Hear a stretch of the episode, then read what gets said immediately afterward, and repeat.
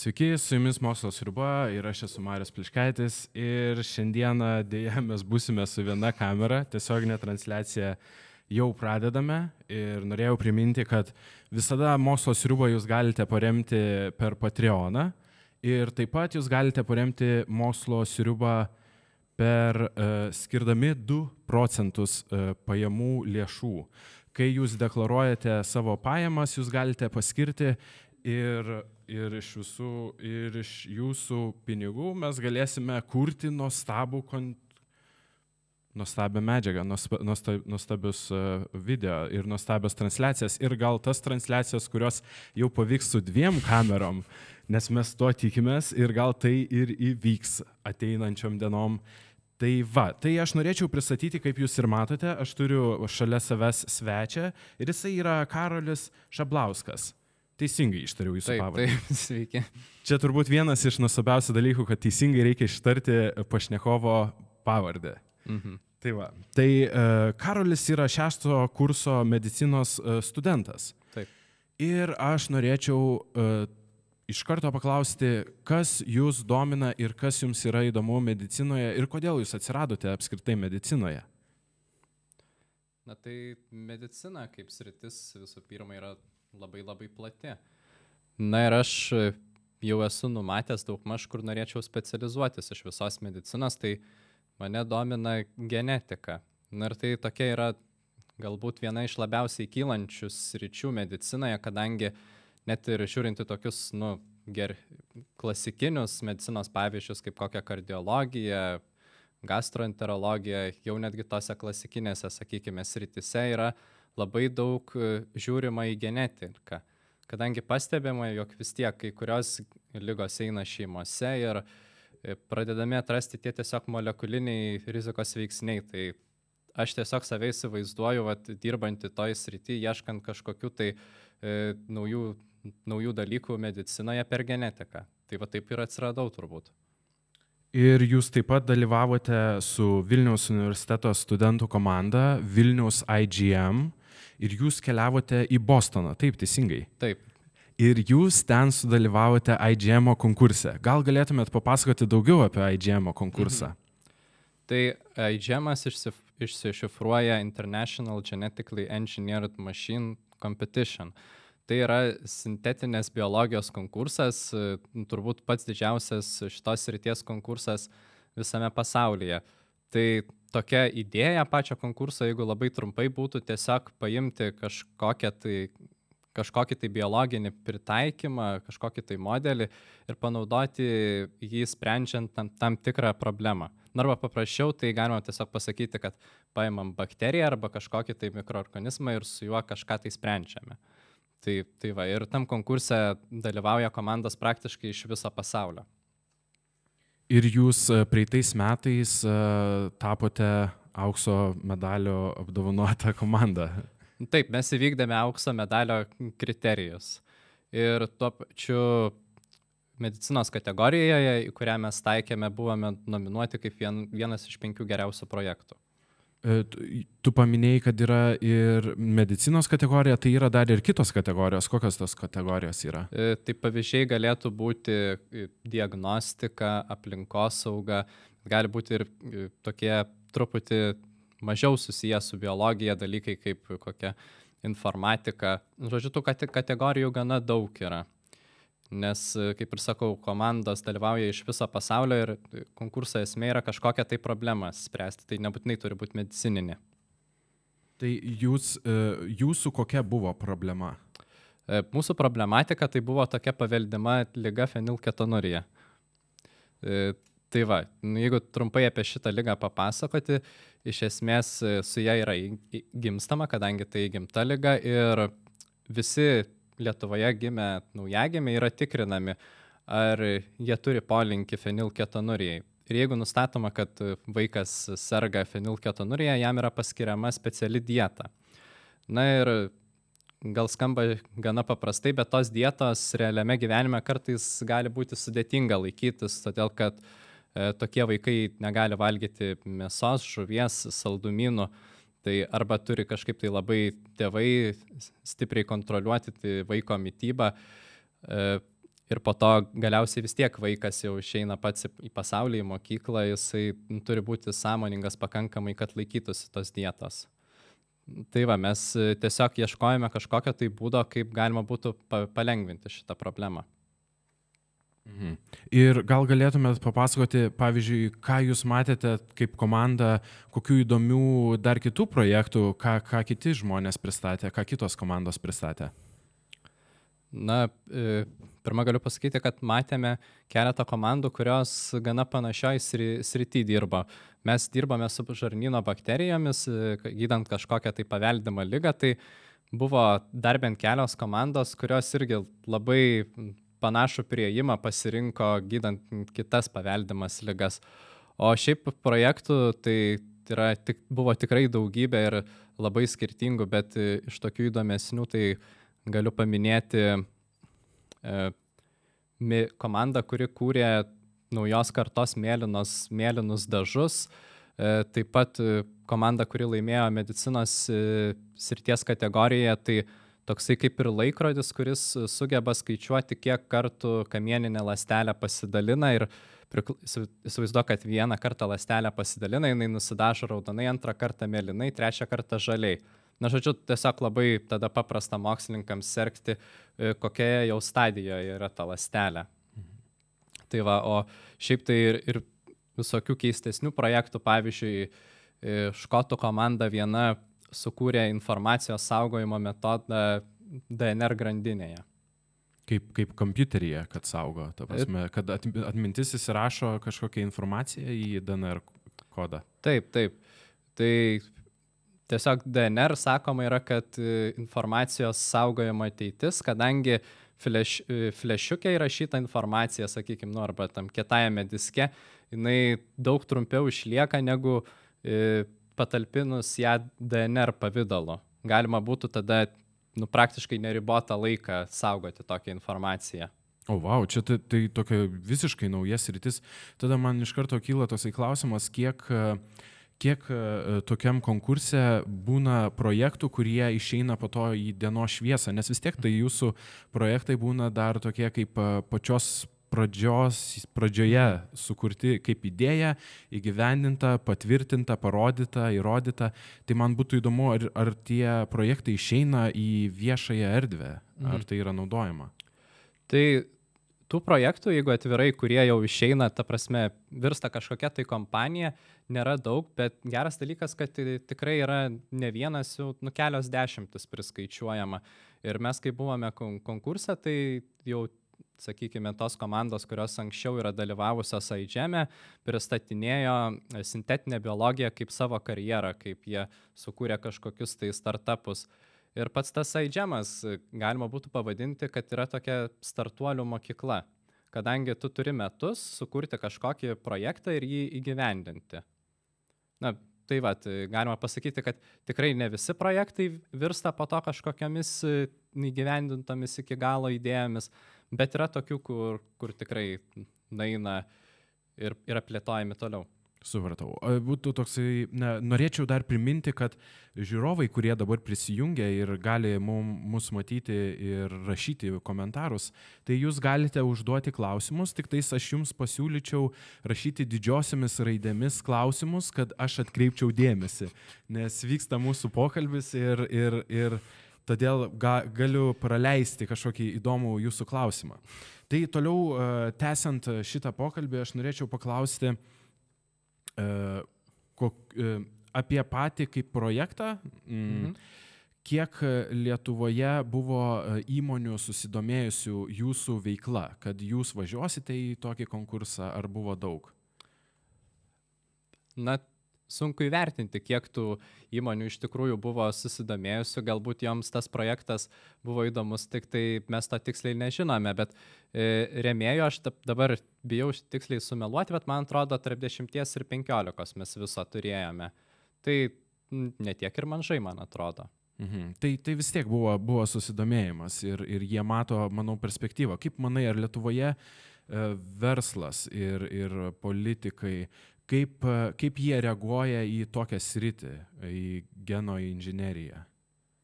Na, sakykime, politikos sritis, tai dar išlieka ta, kurios mes tikimės susidomėjimo sulaukti su, su iGEMO projektu, nes jau verslas šiek tiek pradeda išgirsti. Nu, bet iš kitos pusės iGEMas nėra galbūt toks jau įsisenėjęs dalykas. Mes e, buvome antroji komanda, tai tikimės, kad galima sulaukti to didesnio susidomėjimo ateityje. E, na, apskritai aš matau tiesiog Lietuvoje perspektyvą ir tokią dar ne, visai išpildytą nišą e, šitų biotehnologijų startuoliams, nes daugiausiai, kai girdime apie startuolius, tai kol kas yra informacinių technologijų srityje. E, galbūt dėl to, kad reikia mažesnių pradinių kažkokių tai išlaidų.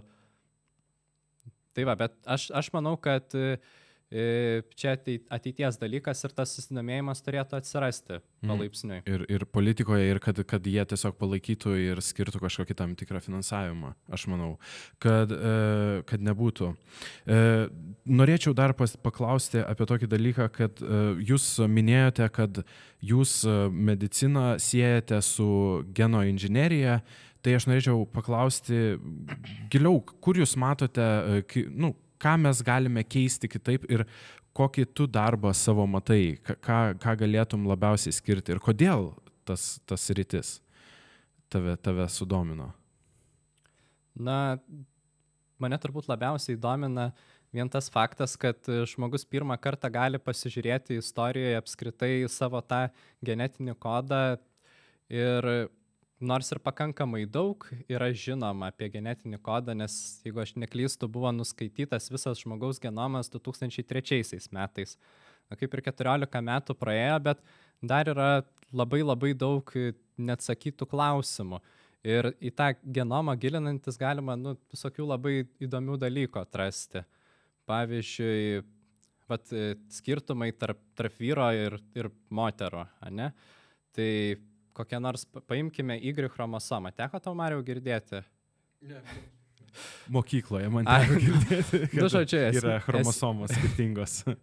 tai va, taip trumpai primenant tiesiog, kad moteris turi dvi X chromosomas, vyrai turi X ir Y, o visos kitos chromosomos sutampa. Ir ta Y chromosoma jinai yra tokia išskirtinė, kad jinai visiškai mažytė, praktiškai nėra jo informacijos kažkokios. Tai, nu taip, nežinau, galima populiariai sakyti, kad vat, vyra, vyrams kažko tai visgi, visgi trūksta, jeigu lygina su moterimis. Mm. Bet e, kai pradėjau žiūrėti, kodėl, kodėl iš tikrųjų ta Y chromosoma yra tokia, kokia yra, o joje yra nu, lab, labai nedaug genų atsakingų už lyties raidą. Ir paaiškėjo toks dalykas, kad tiesiog ta moteriška X chromosoma, jinai pastoviai puola Y Ir žodžiu, netgi labai rimtas žurnalas Britų yra pasakęs, e, kad žinduolių Y chromosoma yra susidūrusi su gerokai už save stipresniu priešininku ir jai nėra ką daryti, tik tai bėgti ir slėptis. Ir čia tai prašo mokslinis žurnalas. Tai va. Nu, čia viena, vienas iš pavyzdžių tiesiog, kur, kur aš dabar domiuosi, kad į tą genomą gilinantis tikrai galima atrasti įdomių dalykų ir kurie paaiškina kažką tai naujo nu, apie patį žmogų. Mhm. Supratau. Ir čia buvo klausimas iš žiūrovo, tai jo, čia mes ir atsakėme, kad e, kaip susidomėjote šitų mokslo. E, tiesiog dar toksai klausimas kyla, e, mes truputį gal pradedam, m, kiti žmonės pasakytų, kad žaisti dievų ir kad mes galime reguliuoti ir kaip, kokia tavo nuomonė šito klausimo? Ar tai etiška, kad e, žmogus e, iš, iš genetinės pusės e, lenda į patį save ir, ir mhm. pradeda mhm. reguliuoti? Kaip, kokia tavo nuomonė yra? Na, tai reikia pažymėti, kad kol kas dar nėra re, lendama į tą patį reguliavimą. Ir bent jau Lietuvos įstatymais gana aiškiai yra pasakyta, kad uh, jeigu kažkada nors atsiras ta galimybė jau keisti pačiam žmogui savo genomą, tai turi būti daroma taip, kad e, tas pokytis nepereitų ateities kartoms. Na ir jo, iš tikrųjų šitoj vietoj reikia labai atsargiai elgtis su tuo, kadangi nu, aš nežinau, po kiek, po kiek metų tai atsiras, bet yra atliekami tyrimai e, su tokiamis lygomis kaip cistinė fibrozė, ta pati fenilketonurija, kuriama e, terapija, kuri, e, po kurios žmog, žmogui, žmogui bus pakeisti jo genai. Tai iš tikrųjų, aš manau, kad reikia šitos dalykus e, atsargiai, nes e, kaip ir bet kokia kita technologija, jinai gali būti panaudota negeriems tikslams. Tačiau ta nauda, kurią, kurią galima gauti iš visų šitų dalykų, aš manau, ats, atsveria ir tai yra pakankamas įrodymas, kad turėtų būti atliekami tie tyrimai. Mhm. Čia kaip ir kai vaistai, tam tikri vaistai, jeigu tu jų labai daug išgersi ir labai daug jų suvartosi, tu gali žūti, mirti, e, mhm. jeigu nesilaikai taisyklių. Tai tas pats, manau, ir e, genuose. E, gal žmonės truputį pradeda galvoti, kai jiems pasako apie genų inžineriją, tai apie tą avytę dolį. Mhm. Kažkodėl pirmas dalykas. Bet aš kaip supratau, iš to viso konkurso mhm. tai buvo ir atskiros visai kitos e, sritis, ne, ne tik medicininės. Tai taip, taip. Kad, kad žmogus e, gali, pavyzdžiui, ir kurą gaminti, mhm. pakeitęs tam tikrus uh, dalykus. Ir, ir čia mm, mes matome, kad daugiau yra sričių, kur galime pritaikyti. Gal truputį uh, reikėtų daugiau padirbėti ir visuomenę apšviesti, aš manau, kad mhm. aš manau, trūksta to, taip? E, taip, šiek, šiek tiek trūksta. Jeigu žmonės tiesiog geriau, geriau suprastų, kaip tai vyksta, kad yra vis tiek imamasi pakankamų saugumo priemonių. Netgi vat, grįžtant prie to paties konkurso, tai e, labai labai svarbus, kad te, labai kriterijus svarbus yra saugumas. Tai jeigu tu kažką tai kursi tokio modifikuoto, tu turi parodyti, kad nu, tas dalykas nepakenks. Ir netgi pačiam konkurse buvo FTB paskaita apie biosaugą. Ir FTB turi padalį būtent, kuris dirba su biosauga. Tai va, sakykime, nu, jeigu mes mes kūrėme kažkokias tai bakterijas modifikuotas, kurias mes norėtume panaudoti gydimui, tai tuo pačiu mums reikėtų įdėti ir kažkokį tai būdą, kuris, sakykime, galėtų išjungti tas bakterijas, jeigu mes pastebėtume, kad kyla kažkoks tai pavojus. Mhm. Tai, tai taip, ta inovacija visada turi, turėtų eiti lygiai grečiai su saugumu. Bent jau aš taip manau. Taip. E, čia žiūrovas klausė, nuo kelių metų pradėjai domėtis tuo. Kuo genetika? Turbūt turiu omeny, kad mhm. genetika. E, tai, tai kaip mokslas iš tikrųjų jisai yra ganėtinai naujas dalykas. Jaunas. Saliginai taip. Saliginai. E, nežinau, tiesą sakant, dar mokyklos laikais kokioj 11-12 klasiai.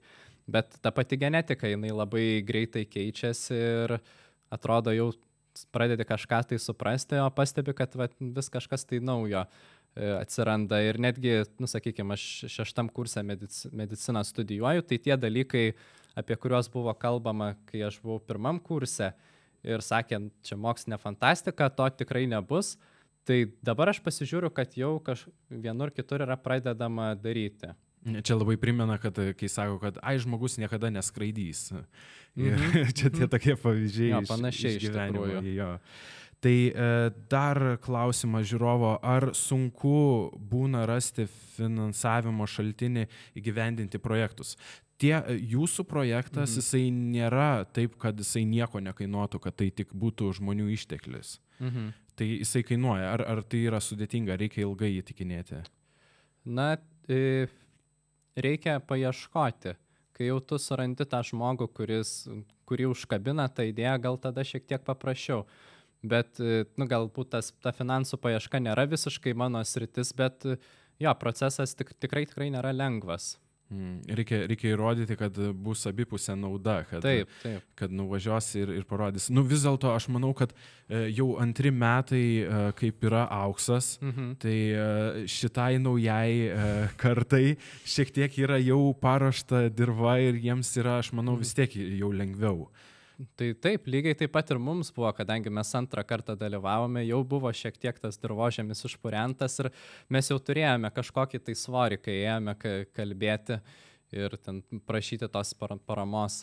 Jau žinojo, kad, kad kas jo, jau, tai yra. Jau kažkur tai buvo girdėję apie tą žemą ir nors sakau, tikiuosi, kad vat, populiarės tas dalykas laikui bėgant. Tai mes prieėjome prie naujos komandos ir norėjau Mhm. paklausti, kaip, tarkim, reikėtų žmogui e, tapti jūsų nariu. Aš jau Mhm. suprantu, kad komanda yra susiformavusi. Taip. Susiformavusi, bet e, tarkim, jeigu kitais metais e, studentas, kuriam būtų tai įdomu, ką, ką jam reikėtų daryti, kaip, ką tu Mhm. pats pra- praėjai. Na tai visų pirma, reikėtų sekti turbūt tą džemą Facebook'e ar kažkokiam tai kitam kanale ir tiesiog, bent jau mes kaip darėme, grįžę po konferencijos, skelbėme atranką į naują komandą. Tai jeigu šių metų komanda darys panašiai, tai greičiausiai, kad, kad tada ir reikėtų. Ir, na, konferencija, ta baigiamoji Bostone šiemet, man atrodo, yra lapkričio pradžioj, tai aš manau, kad gruodį kažkur tai atsiras ta galimybė naujiems žmonėms prisijungti prie džemo. Ir e, kaip tada vyksta, ar tas žmogus turi būti studentas, e, kurio kurso ir, ir, ir kaip, kaip visa tai vyksta. Mhm. Na, mes e, dalyvavome tokioj, ten irgi yra skirtingos amžiaus kategorijos, tai mes taikėme į studentų. Tai teoriškai žmogus turėtų būti jaunesnis negu 23 metų, kai ap- aplikuoja į komandą. Ir man atrodo, kad nėra privalomo kriterijaus, jog žmogus turi būti studentas, e, bet tiesiog ne vyresnis negu 23 metų.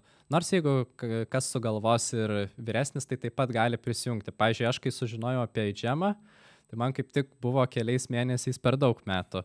Bet vis tiek mane priėmė į komandą ir truputį tiesiog kitokia ro rolė kitaip vadinosi. A, supratau. Tai norėčiau paklausti, ar e, nauja komanda jau turi kažkokią kryptį? E, Taip, jie jau yra pasirinkę projektą, su kuriuo dirbs ir jau yra pasiskirstę pakankamai aiškiai savo darbus. Mhm. Ar paslaptis ties kuo? kuo... Tai jeigu taip trumpai, jie pasuko truputį į kitą pusę negu mes, nes vis tiek pati konkurso idėja yra, kad tu turi metus kažkokią tai pa- pasiemi idėją savo ir bandai ją įgyvendinti. Tai šių metų komanda dirbs su, tokiomis plazmidėmis. Tai tiesiog jeigu trumpai pakomentavus, e, jeigu norime, sakykime, modifikuoti bakteriją, nu, kad jinai kažkokią tai užduotį vykdytų, ne, tai mes turime naudoti plazmidės. Tai plazmidės, sakykime, yra USB flešiukai, kuriuos įdedi į kompiuterį ir gali pasileisti kažkokią tai papildomą programą. Nu ir tarkime, jeigu plazmidėje yra ten ko- koks nors insulino genas, tokią plazmidę įmetam į bakteriją ir ta, tuomet jinai gamins insuliną. Bet e, šiuo metu yra problema tiesiog tokia, kad e, yra ribotas skaičius, kiek tų plazmidžių galima perkelti į bakteriją. Nu, sakykime, kaip kompiuteryje, kad turėtų tris USB portus ir daugiau tu neįdėsi. Tai šių metų ko komanda yra tikisi sukurti metodą, kuris leistų daugiau tų įdėti plasmidžių bakterijai, kad nu, tokia e, bakterija, kurią mes galėsime modifikuoti specifiškiau pagal poreikius ir daugiau skirtingų funkcijų su ją iš karto vykdyti. Mhm. Supratau.